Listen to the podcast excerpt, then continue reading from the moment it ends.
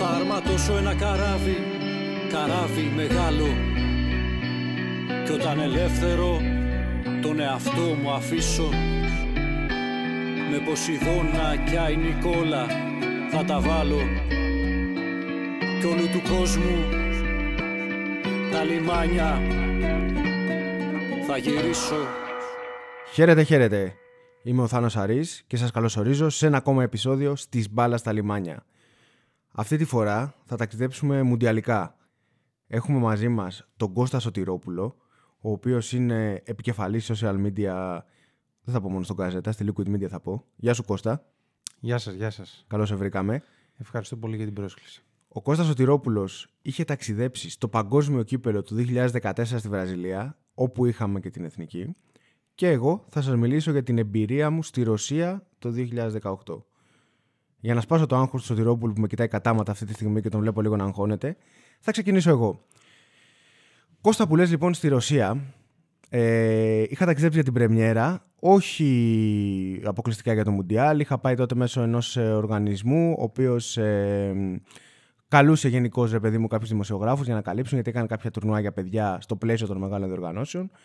Και είχαμε βρεθεί λοιπόν στη Μόσχα, παραμονές του Μουντιάλ.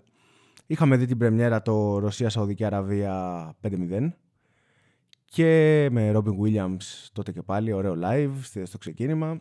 Ε, και πριν από αυτό είχαμε βρεθεί σε ένα άλλο γήπεδο της Σπάρτακ Μόσχας, αν θυμάμαι καλά, για να δούμε το τουρνουά των παιδιών. Τέλος πάντων, όπως καταλαβαίνεις, ήμασταν από το πρωί στο δρόμο, ε, χωρίς φαγητό, χωρίς τίποτα. Και πριν τον αγώνα αποφασίζω να πάω στη Fan Zone, η οποία ήταν στο ύψος του Πανεπιστημίου, ήταν λίγο μακριά από το γήπεδο που γινόταν η πρεμιέρα.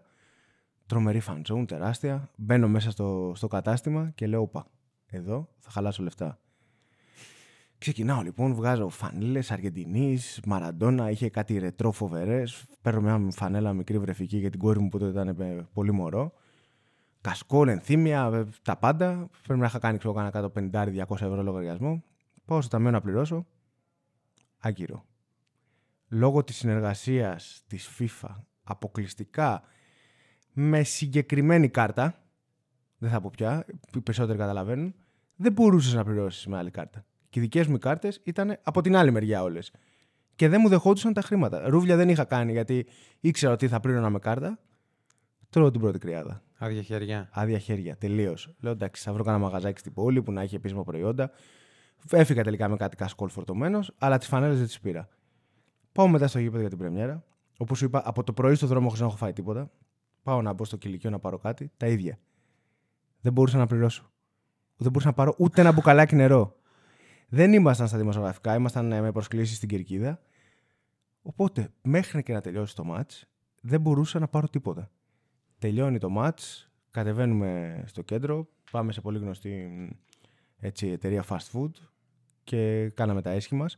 Αλλά όλη τη μέρα ε, ε, έμεινα με άδεια χέρια. Πώς σου φαίνεται? Βάναυσο. Μουντιαλικό δεν το πολύ λες. Όχι, αυτό είναι το πρώτο. Δεν είναι. Καθόλου μουντιαλικό δεν το λες. Το δεύτερο που είναι λίγο πιο μουντιαλικό που θα ήθελα να σου πω είναι ε, βράδυ σε μπαρ, σε, έτσι, σε μια συνοικία της Μόσχας κεντρική που είχε κάποια μπαράκια. Ε, ήμασταν με κάποιους Έλληνες και ε, Κύπριους συναδέλφους. Ε, ωραία, ωραίο κλίμα. Πίνουμε κάποιες βότκες. Μπαίνει μια παρέα Αργεντίνων που όπως και τους αγαπάω πάρα πολύ. Αρχίζουν να τραγουδάνε. Γίναμε ένα. Αγκαλιές, συνθήματα, πανηγυρισμούς. Θα, θα, θα το πάρουμε. Η Αργεντινή είναι, ο Μαραντόνα είναι μεγαλύτερος από τον Πελέ. Όλα αυτά τα ωραία. Γιατί στην τελική αυτό είναι το Μουντιάλ. Η αλληλεπίδραση του κόσμου, οι, οι διαφορετικές κουλτούρες που συναντάς. Θυμάμαι ήταν πάρα πολύ δυνατοί οι Περουβιανοί. Θυμάμαι, με είχαν συναντήσει στο κέντρο της Μόσχας ένα ζευγάρι Βραζιλιάνων, φορούσαν ένα μπλουζάκι με τον Μαραντόνα. Είχαν έρθει να φωτογραφηθούν μαζί μου, παρότι Βραζιλιάνοι. Αυτό είναι το Μουντιάλ. Ειδικά όπου υπάρχουν Λατινοαμερικάνοι. Και δεν θα ξεχάσω βέβαια μια ιστορία με έναν συνάδελφο και καλό φίλο. Στον αγώνα πριν ε, που σου είχα πει με τα, που σου είπαμε τα παιδάκια που παίζανε, ο οποίος ε, αισθάνθηκε μια διαθεσία. Ψάχναμε να βρούμε ασθενοφόρο. Βρίσκουμε το ασθενοφόρο. Χτυπάω τζαμάκι στον οδηγό. Με κοιτάει και προκλητικά ξανανεβάζει το τζάμι. Γιατί? Γιατί αδιαφορούσε απλά. Okay. Όπως καταλαβαίνεις, εκεί μιλήσαμε όχι ούτε ελληνικά ούτε, ούτε ρωσικά. Μιλήσαμε γαλλικά.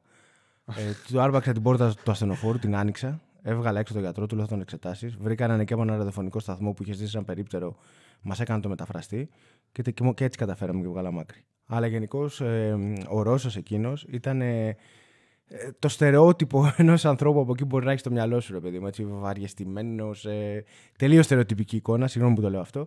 Αλλά αυτό αντιμετωπίσαμε. Τουλάχιστον στο τέλος έγινε αυτό στο που έγινε. Στο τέλος έγινε δουλειά, εντάξει, σώθηκε ναι. ο άνθρωπος. Ε, σώθηκε. Τέλος πάντων, αντιμετωπίστηκε η κατάσταση του ανθρώπου. Okay. Είναι καλά τώρα. Να είναι καλά εκεί που είναι. Τον ευχαριστούμε. Αυτά εν ολίγοις. Ωραία. Αυτά από Ρωσία. Το δεύτερο πολύ πιο μουντιαλικό. Αυτά από Ρωσία. Το δεύτερο πιο μουντιαλικό. Εντάξει, στην πρεμιέρα ήταν ωραία. Εντάξει, ήταν γεμάτο από Ρώσους στο γήπεδο. Είχε εκεί υψηλά πρόσωπα από τη Ρωσία. Ωραία τελετή έναρξης. Το μάτς, εντάξει. Δεν, δηλαδή. Δεν είχε κάτι να, να ασχοληθεί ποδοσφαιρικά. Ρωσία, ναι, ναι. Σαουδική Αραβία. Αλλά σου λέω πιο πολύ για μένα το Μουντιάλ είναι αυτό που γίνεται εκτός γηπέδου. Είναι αυτό που γίνεται στους δρόμους, στις fan zones. Ανθρώπους, θυμάμαι Περουβιανούς, όπου και αν τους έβρισκες, και οι Κολομβιάνοι ήταν πολύ δυνατοί. Ε, με το τύμπανό τους, με τεράστιες σημαίες να χορεύουν στη μέση της πόλης, στα μπαρ. Ε, ξύ, ξύπναγαν αυθόρμητες μικρές κερκίδες, ε, τραγούδια, πειράγματα. Ε, όχι ακρότητες. Όχι ακρότητες. Αλλά ωραία, ωραία σκηνικάκια. Σκηνικάκια που νομίζω ότι είναι αυτά που σου μένουν στο τέλος, ρε παιδί μου, γιατί αυτό είναι το ποδόσφαιρο τελικά. Πες μας για Βραζιλία, λοιπόν. Εσύ ταξίδεψες με την εθνική, μαζί με την εθνική. Πολύ σωστά. Πήγες πριν στις ΗΠΑ που είχαν δώσει κάποια φιλικά. Πρώτα πήγα, ακολούθησα όλη την αποστολή της εθνικής. Ξεκινήσαμε από Πορτογαλία, mm-hmm. που είχαμε φιλικό με την Πορτογαλία στο δικό τους Καλιμάρμαρο, θα πω. Ένα γήπεδο έτσι πολύ ιδιαίτερο. Ε, στη συνέχεια πετάξαμε για Αμερική που είχαμε δύο φιλικά. Εγώ έμεινα στο ένα που ήταν στη Φιλαδέλφια και εκεί εννοείται ότι είχε πολύ ενδιαφέρον με ελληνική ομογένεια εκεί πέρα, με Καλομήρα να τραγουδάει, ψησίματα έξω από το γήπεδο, είχε πολύ ωραία πράγματα εκεί πέρα. Ε, τίμια γραφικότητα θα λέει κανείς. Πάρα πολύ τίμια, πάρα πολύ τίμια. Με, okay. σου λέω, καλο... Και μόνο που ακούς Καλομήρα να τραγουδάει εθνικό ύμνο. Υπέροχο. Ε, Υπέροχο. Είναι κάτι το οποίο θα σου μείνει για πάντα χαραγμένο έτσι στο μυαλό. Θα μείνει για πάντα χαραγμένο στο μυαλό μου. Ε, Βραζιλία μετά. Βραζιλία κάτσα πάρα πολύ καιρό, ένα μήνα. Και τώρα αυτό σκεφτόμουν όταν με κάλεσες, σκεφτόμουν ότι έχω ένα τρομερό blackout στο μυαλό. Είναι ένας ολόκληρος μήνας, περίπου, είναι λίγο λιγότερο από μήνα όσο έκατσα. Και πήγα σε διάφορες πόλεις. Μέναμε στο Αρακαζού. Ήταν το χωριό μας, όπως, τα, όπως το, το, το λέγαμε μεταξύ μας οι δημοσιογράφοι ε, που ακολουθήσαμε την αποστολή. Γιατί ήταν μεγάλο για ελληνικά δεδομένα, αλλά γιατί η Βραζιλία ήταν πάρα πολύ μικρό. Ναι, αυτή τη στιγμή ναι, ναι. δεν θυμάμαι πόσους κατοίκους μόνιμους έχει, αλλά για τα, στα δικά μας τα μάτια ήταν μεγάλο, αλλά για τη Βραζιλία που είναι μια τόσο μεγάλη χώρα ήταν. Μόνιμους τι εννοείς, οι αντίπαρος είναι πάνω το καλοκαίρι, άλλοι και το χειμώνα. Όχι, όχι, όχι κατοίκους. Ναι, ναι, ναι, ναι. Okay, okay. Ε, πήγαμε στο να, Νατάλ Φορταλέζα, δεν θυμάμαι ακριβώς ε, ε, που δώσαμε το κάθε μάτς. Ε, Πώς μετακινούσασταν? Ε, οι εσωτερικές, εσωτερικά με πτήσεις ε, στο, στο Αρακαζού από, τη, από, το ξενο, από τα ξενοδοχεία, γιατί η αποστολή μας έμενε σε διπλανό ξενοδοχείο με την ε, ομάδα ε, με βανάκια εντός της πόλης για να πάει στο προπονητικό κέντρο που, έπαιζε η, που έκανε προπόνηση εθνική. Αυτό το οποίο θυμάμαι πάρα πολύ έντονα από το Αρακαζού εκεί πέρα λοιπόν που μέναμε και έκανε προπόνηση εθνική. Είναι, αρχικά όταν έφτασε η ομάδα τους περιμένανε έξω από το ξενοδοχείο με χορούς, τραγούδια, μουσικά όργανα. Θυμάμαι ακόμα το βιντεάκι σου, το θυμάμαι. Ναι, το θυμάμαι. Ναι, ναι, ναι, ναι, ναι. Ήταν μια πάρα πολύ ωραία ατμόσφαιρα. Οι ντόπιοι εκεί πέρα ανυπομονούσανε να, να έρθει η ομάδα εκεί. Προφανώς δεν υπήρχε άλλη ομάδα στο... Ήταν η βάση τους. Ναι, ήταν η βάση, σωστά, ναι, ήταν ναι, πολύ σωστά. Ήταν η βάση Εθνικής Ελλάδας εκεί πέρα και όλοι ήταν πολύ χαρούμενοι που είχε έρθει και η Εθνική Ελλάδας και όλοι, όλα τα άλλα μέλη της αποστολής που ακολουθήσαμε την ομάδα. Οπότε υπήρχε ένα πάρα πολύ ωραίο κλίμα. Δηλαδή όπου και αν πηγαίναμε να φάμε, να πιούμε ένα ποτό, μας υποδεχόντουσαν με πολύ μεγάλη χαρά. Ε, κάτι πολύ χαρακτηριστικό που μου έχει μείνει είναι ότι σε ένα από τα μπαράκια που τα βράδια είχαμε, όταν βρίσκαμε χρόνο πηγαίναμε και καθόμασταν λίγο παραπάνω, πίναμε ε, το παραδοσιακό εκεί το ποτό. ε, Δεν έχω πει σε λεπτομέρειες για τη Βραζιλία. Άμα μου έλεγες Αργεντινή, θα σου έλεγα μάτε. Το βραζιλιάνικο. Θα σου έλεγα μάτε. Καϊπιρίνια. Καϊπιρίνια, η οποία έκανε, η αντιστοιχεία ήταν τύπου τρία ευρώ. Έκανε. Οπότε μπορείς να καταλάβεις με τρία ευρώ καϊπιρίνια ναι. τι γινότανε. Ε, ήταν ότι σε ένα από αυτά τα μαγαζιά μας μπέρδευαν ε, ο κόσμος εκεί πέρα, άντρες γυναίκες, με τους ποδοσφαιριστές. Νομίζαν oh, ότι ήμασταν oh, οι ποδοσφαιριστές. Εξαιρετικό. Ερχόντουσαν για φωτογραφίες. Ερχόντουσαν για φωτογραφίες, για αυτόγραφα, μας μιλάγαν όπου, όσο μπορούσαν να επικοινωνήσει. Οπότε, όπως μπορείς να καταλάβεις, εγώ προσωπικά πάντα έλεγα ότι no, δεν είμαστε ποδοσφαιριστές, είμαστε εδώ πέρα οι δημοσιογράφοι. Υπήρχαν και άλλοι που πάντα θα, θα το άφηναν να αφήναν λίγο, για λίγο παραπάνω να αιωρείται. Ήταν κάτι που έχει μείνει πάρα πολύ έντονα, διότι ήταν έλαμπαν τα μάτια του κόσμου όταν μας έβλεπε. Όχι ότι μετά απογοητευόντουσαν τόσο πολύ που δεν ήμασταν, ήμασταν πάλι φιλοξενούμενοι για αυτούς. Αλλά θεωρούσαν ότι δεν του πιστεύω. Έχουμε εδώ πέρα έναν Έλληνα ποδοσφαιριστή, μα δίπλα μας. Δεν, είπα, δεν ήταν. Ε. Δεν τους άφησες να ζήσουν το μύθο του και να ζήσεις το δικό τους, στο δικό σου. Όχι, εντάξει. Εγώ προσωπικά όχι. Άλλοι συνάδελφοι. Μα απογοητεύεις. απογοητεύεις. Ναι. Αυτό είναι κάτι το οποίο το θυμάμαι πάρα πολύ έντονα ε, από το Αρακαζού. Ε, τι άλλο. Ε, με την εθνική, με την ομάδα είχατε επαφή. Μου είπες ότι μένατε σε, σε διπλανά ξενοδοχεία, πηγαίνατε στην προπόνησή τους.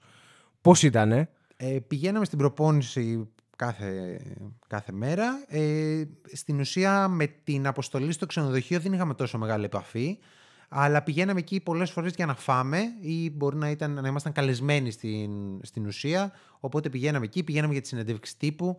Οπότε είχαμε μια καθημερινή επαφή με την ομάδα. Mm-hmm. Αυτό το οποίο θυμάμαι επίσης πολύ χαρακτηριστικά ήταν ε, ε, στην ουσία μια, ε, ήταν μια επιθυμία του... του Κώστα Κατσουράνη, που είχε πει ότι ως μια προσπάθεια να είναι η ομάδα πάντα μεταξύ της και να μην υπάρχουν άλλοι mm-hmm. μέσα, μέσα, σε, μέσα στο... να μην χαλάσει το κλίμα, να είναι μόνο μεταξύ τους, είναι ότι οι, όλοι οι δημοσιογράφοι και γενικά όλα τα γεύματα έπρεπε να είναι ε, μόνο η ομάδα. Δηλαδή οι δημοσιογράφοι θα τρώγαν ή πριν ή μετά. Δεν θα τρώγαν παράλληλα. Ναι. Αυτό το λέω γιατί εγώ στην αποστολή που είχα πάει ήμουνα στην πραγματικότητα... Και ένα, δεν πήγα μόνο ως δημοσιογράφος, ήμουνα... Στην παραγωγή της ομάδας που έκανε εσείς κάτω βίντεο της Εθνικής. Ακριβώς, οπότε ναι, ήμουν ναι. κάτι παραπάνω από ένας δημοσιογράφος που ακολούθησε την αποστολή με ένα mm-hmm. μέσο. Mm-hmm. Οπότε ακριβώς είχα πολύ περισσότερο, μεγαλύτερο access ε, στους παίκτες από ό,τι είχαν ε, όλοι οι υπόλοιποι δημοσιογράφοι.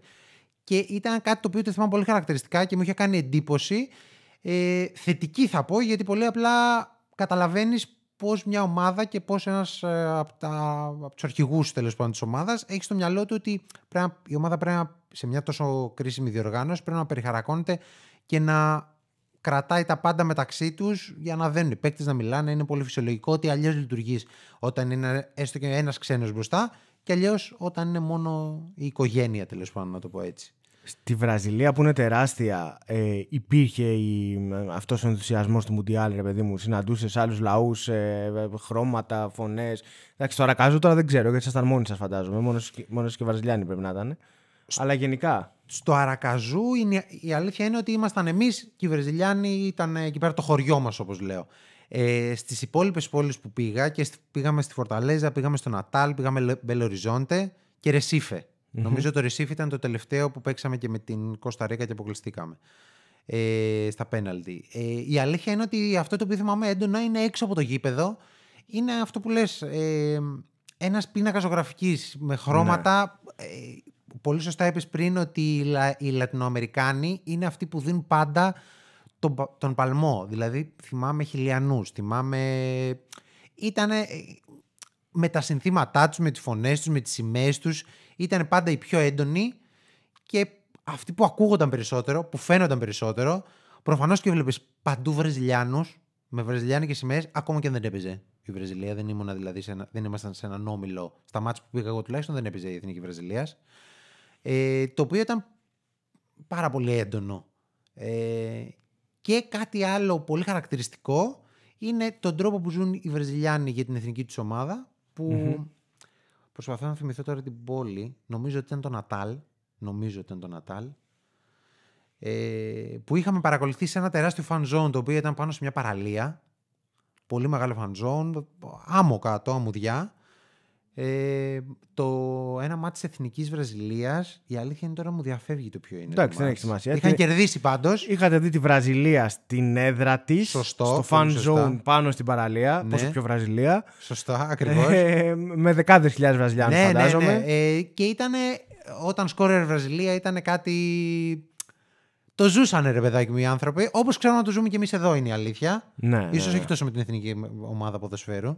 Ναι. Τουλάχιστον το δύο χιλιάδες τέσσερα βασικά το ζούσαμε. Πλέον δεν το ζούμε τόσο πολύ. Τότε οι Βραζιλιάνοι, ασχέτως του πώς κατέληξε αυτή η διοργάνωση, πολύ θυμόμαστε πώς κατέληξε για τη Βραζιλία, που δεν ήταν ναι, τόσο ναι. καλά, ναι, ναι, ναι. θα πω. Ε, αλλά τρομερές εικόνες σε παραλία Βραζιλιάνοι, νίκη Βραζιλίας, να, να βλέπεις όλο αυτό το κλίμα και τον ενθουσιασμό. Ε, είχαν δεχτεί και γκολ, οπότε το άγχος. Mm-hmm. Δεν θυμάμαι ακριβώς πόσο είχε, νομίζω ότι είχε κερδίσει δύο ένα, αλλά δεν θυμάμαι κιόλας τώρα. Θα σας γελάσω. Okay. Αυτά. Μικρή σημασία έχει. Ναι, Μικρή σημασία. Ναι, ναι, ναι, ναι, ναι. Για την εθνική ήσουν και στο μάτς με την Κοσταρίκα. Ναι. Πώς ήταν εκεί? Είναι τόσο μεγάλο το άγχος ε, όταν το ζεις από κοντά, ε, που πραγματικά είναι αυτό που έλεγα στην αρχή του podcast, ότι δηλαδή, νιώθω ότι έχω πάθει ένα blackout. Δηλαδή πιο πολύ θυμάμαι το κείμενο που έγραφα αφού είχα γυρίσει στο ξενοδοχείο άδειοι από τον αποκλεισμό στα πέναλτι, που ήταν με το πέναλτι του Γκέκα και όλα αυτά τα πράγματα, που προσπαθείς να μαζέψεις τα συναισθήματά σου και να θυμηθείς πώς έφτασες μέχρι εκεί. Την ώρα το μάτς αυτό το οποίο θυμάμαι πάρα πολύ έντονα είναι το, το, το πώς σταματάει ο χρόνος στη διαδικασία των πέναλτι. Δηλαδή είναι τρομερό το πώς από το ένα πέναλτι στο άλλο, ενώ μεσολαβεί τόσο μικρό χρονικό διάστημα, όταν το ζεις από κοντά και το βλέπεις, ήμασταν ψηλά στα δημοσιογραφικά, νιώθεις ότι είναι ένας, ένας αιώνας, ναι, το κλισέ. Αλλά είναι, είναι, διαρκεί πολύ περισσότερο. Ναι, όχι, είναι πολύ, πολύ δυνατό. Είναι πολύ διαφορετικό. Και ήταν, ε, θυμάμαι και, νομίζω τουλάχιστον είναι η πρώτη φορά και η μοναδική που είχε αποκλειστεί η εθνική στα πέναλτι, οπότε ήταν ακόμα μεγαλύτερο, γιατί είσαι, όταν αποκλείσεις στα πέναλτι είσαι τόσο κοντά. Ναι. Είσαι τόσο κοντά και θα πηγαίναμε στους οκτώ, καλά δεν τα λέω. Ναι, ναι, ναι, θα πηγαίναμε στους οκτώ, δηλαδή ήταν τεράστιο κατόρθωμα. Τεράστιο, τεράστιο θα ήταν. Και γενικώς, πέραν το, από το πανηγύρι, ρε παιδί μου και τα λοιπά, είχες καταφέρει να πάρεις τζούρα έτσι από... από τη βραζιλιάνικη κουλτούρα. Δηλαδή, έβλεπες παιδάκια στους δρόμους να παίζουν. Ε, αυτό ξέρεις, κάποιες εικόνες που έχουν στο μυαλό να σκέφτεσαι Βραζιλία, τα χαμηλότερα στρώματα, ξυπόλυτοι ίσως ε, στις παραλίες κτλ. Ε, εννοείται. Ε, υπάρχουν πολλές τέτοιες εικόνες, διότι αρχικά το Αρακαζό είχε μια, τερα... είχε μια τεράστια παραλία. Τεράστια, όταν λέμε τεράστια, στην οποία δεν μπορούσες να κάνεις μπάνιο, διότι υπήρχαν παντού πινακίδες. Ε, με σήμα καρχαρί... ε, σου έδινε κάτι καρχαρίες, οπότε... Εντάξει, δεν, δεν το ρίσκαρες. Όχι, καθόλου. Δεν, δεν σκοπεύαμε, πηγαίναμε εκεί πέρα λίγο. Δεύτερη απογοήτευση. Ε, οπότε, ναι, είδα το, τη χαρακτηριστική εικόνα που έχουν όλοι, πιστεύω, στο μυαλό τους. Ε, παρέα, από μακριά ήταν η, η, την έχω τη συγκεκριμένη εικόνα. Μια παρέα Βραζιλιάνων με παιδάκια να κάνουν τα κόλπα τους, να δίνουν τις πασούλες τους εκεί στην αμμουδιά. Οπότε αυτή, αυτή την εικόνα την έχω στο μυαλό μου, την έχω ζήσει live δηλαδή. Μια εικόνα είναι αυτή. Και κάτι άλλο το οποίο επίσης θυμάμαι έντονα είναι ε, έξω από ένα μάτς που είχε. Θα συναντούσες Βραζιλιάνους με Αργεντίνους, με ε, εμείς, εμάς τους Έλληνες, σε συζητάμε όλοι μεταξύ μας, ε, με τα λίγα ισπανικά που ήξερα εγώ, με τα βραζιλιάνικα που είναι κοντινά λίγο με τα ισπανικά, τα οποία είναι λίγο κοντινά στα αργεντίνικα. Εγώ, εγώ πάντως που ξέρω ισπανικά, εντάξει, οι Αργεντίνοι ισπανικά μιλάνε με λίγο διαφορετική προφορά. Σωστά. Τα βραζιλιάνικα δεν καταλαβαίνω. Δυσκολεύομαι πολύ. Διαβάζω λίγο, αλλά όταν μου μιλάνε δεν καταλαβαίνω πραγματικά και θα σου πω το εξής. Είχα απέναντί μου τον Καφού μια φορά στην, στην Ελβετία σε ένα τελικό Youth League και τον ρώτησα αν μιλάει ισπανικά, μου είπε ναι, τον ρωτούσα στα ισπανικά, μου απαντούσε στα πορτογαλικά και δεν καταλάβαινα τίποτα. Δεν ήξερα τι μου απαντούσε. Μπορεί να με έβριζε, ξέρω εγώ. Εγώ συνέχιζα να τις ερωτήσω όπως τις είχα σχεδιάσει. Αλλά ναι, δυσκολεύομαι πολύ να τους καταλάβω τους Πορτογάλους, ειδικά τους Βραζιλιάνους. Ειδικά τους Βραζιλιάνους, τα πορτογαλικά που μιλάνε Βραζιλιάνοι. Ναι, αλήθεια είναι. Ε, στην επικοινωνία μας που είχαμε στο, στην καθημερινότητα.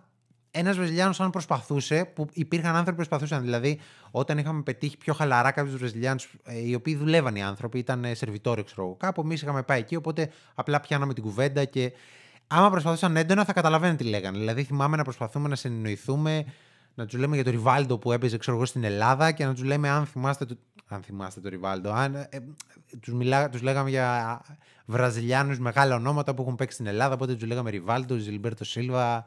Τζιοβάνι, μπορούσες με, με πολύ απλά λόγια να σε ενηθείς για, για κάποια πράγματα που εγώ ήξερα ισπανικά, σε ένα σχετικά μέτριο επίπεδο, θα πω, εκείνη την περίοδο. Οπότε μπορούσες να συνεννοηθείς έτσι για κάποια βασικά πράγματα. Γιατί αυτή την περίοδο ξέρεις σε καλύτερο επίπεδο. Τώρα είμαι σε χειρότερο επίπεδο. Α, okay. Δυστυχώς. Συνεχίζω. Ναι. Τότε ήμουν στο καλύτερο. Εντάξει, ναι. Εντάξει. Ε, αυτό λοιπόν, οπότε θυμάμαι πάρα πολύ έντονο έξω από το γήπεδο να, σε, να έχει σε, σε μια παρέα, να το πω έτσι, που είναι Βραζιλιάνοι, Αργεντίνοι, εμείς οι Έλληνες. Και με κάποιο τρόπο όλοι να μπορούμε να επικοινωνήσουμε έστω και λίγο, σπαστά ο καθένας όπως μπορεί. Έβγαινε μια επικοινωνία για κάτι το οποίο συζητάγαμε εκείνη την ώρα, το οποίο η κουβέντα μπορεί να είχε πάει για, να τους ρωτάγαμε εμείς για Ελλάδα, για Έλληνες παίκτες, για Αργεντίνους, το ελληνικό ποδόσφαιρο, για Βραζιλιάνους, και να μας απαντάνε. Επικοινωνούσες. Μια χαρά. Ήτανε... Μια χαρά. Πάντως αυτές οι αποστολές είναι φοβερές. Εντάξει, εγώ το μεγαλύτερο που έχω μείνει σε αποστολή είναι σχεδόν τρεις εβδομάδες στο Euro της Γαλλίας, που εκτός όταν είσαι εκεί νιώθεις ότι περνάει νερό, που νιώθεις ότι περνάει πολύ γρήγορα, δεν καταλαβαίνεις πώς περνάει, γιατί εντάξει, μπορεί να, ο κόσμος να ακούει για όλα αυτά τα, τις ωραίες εικόνες, αλλά έχει και άπειρη δουλειά πίσω από αυτό. Είσαι συνέχεια στο δρόμο, είσαι συνέχεια στο πέρα δόθε, δεν είναι ότι προλαβαίνεις να κάνεις και πάρα πολλά πράγματα, δηλαδή... Στο Παρίσι, θυμάμαι, στο το Λούβρο, καταφέραμε να πάμε τη δεύτερη εβδομάδα δηλαδή. Δεν είχαμε χρόνο να κάνουμε κάτι άλλο. Αλλά ένα, ένας μήνας, και ειδικά σε μια χώρα όπως η Βραζιλία, είναι πολύ. Πάρα πολύ. Πώς ήταν, πώς είχε φάνει? Να σου πω την αλήθεια, ε, πάμε για τρίτη απογοήτευση. Ε, προς το τέλος, η αλήθεια είναι ότι όσο δεν ήθελες κατά τη διάρκεια της διαδικασίας των πέναλτι και γενικά σε εκείνο το μάτς, όσο δεν ήθελες να αποκλειστείς, άλλο τόσο ένιωθες ότι. Και να γυρίσω είμαι μια χαρά. Γιατί πολύ απλά μου έχει λείψει η οικογένειά μου, μου έχει λείψει η κοπέλα μου, μου έχουν λείψει οι φίλοι μου, μου έχουν λείψει όλα. Ε, πολύ απλά γιατί είναι όντως πάρα πολύ, πάρα πολύ καιρός. Οπότε σίγουρα το έχεις αυτό το, το συναίσθημα ότι έχεις, και κουρασ, ότι έχεις κουραστεί κιόλας. Ε, ε, μέσα στην καθημερινότητα είναι αυτό που λες, ότι πολλές φορές δεν το καταλαβαίνεις πώς περνάνε οι μέρες. Εμείς είχαμε και τις είχαμε τρεις κάποτε, αυτή τη στιγμή δεν θυμάμαι. Πόσες, αλλά ήταν πάνω από δέκα οι, μόνο οι εσωτερικές πτήσεις που είχα κάνει στη Βραζιλία. Μπαίνω στο μυαλό αυτή τη στιγμή κάποιων φανατικών ακροατών που γνωρίζω, οι οποίοι άκουσαν αυτό που είπες πριν λίγο και κοπανάνε το κεφάλι στον τοίχο. Είπα, δεν ξέρω τι ναι, να πεις γι' αυτό. Είπα, ναι, αλλά όχι, προετοίμασα για τρεις. Ναι, ναι, είμαι, είμαι δίκαιος τουλάχιστον. Εντάξει, είμαι δίκαιος. Ε, ναι, μιλάμε για πάνω από δέκα εσωτερικές πτήσεις. Μιλάμε για πτήσεις Αμερική, Βραζιλία, Αθήνα, Πορτογαλία, Πορτογαλία. Δηλαδή ήταν, ήταν και αυτό πολύ κουραστικό. Βάλε και τις πτήσεις μέσα.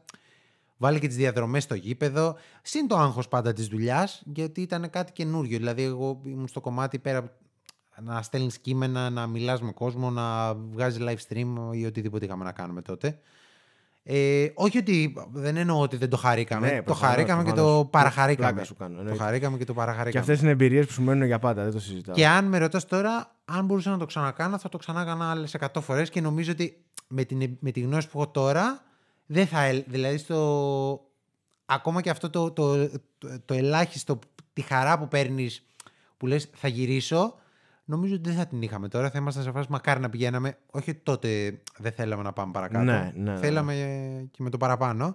Αλλά κατάλαβες, με το που αποκλείεσαι λες εντάξει, τουλάχιστον θα γυρίσω σπίτι να φάω το, το φαγητό της μανούλας, να δω τους φίλους μου, να ξεκουραστώ λίγο. Δεν ξέρουν κάπου φαγητό εκεί στη Βραζιλία, ε. Yeah, να σου πω την αλήθεια, εκεί που πηγαίναμε και τρώγαμε, είτε το πιστεύετε όχι, όλη την ώρα σούσι, διότι είχαμε βρει ένα.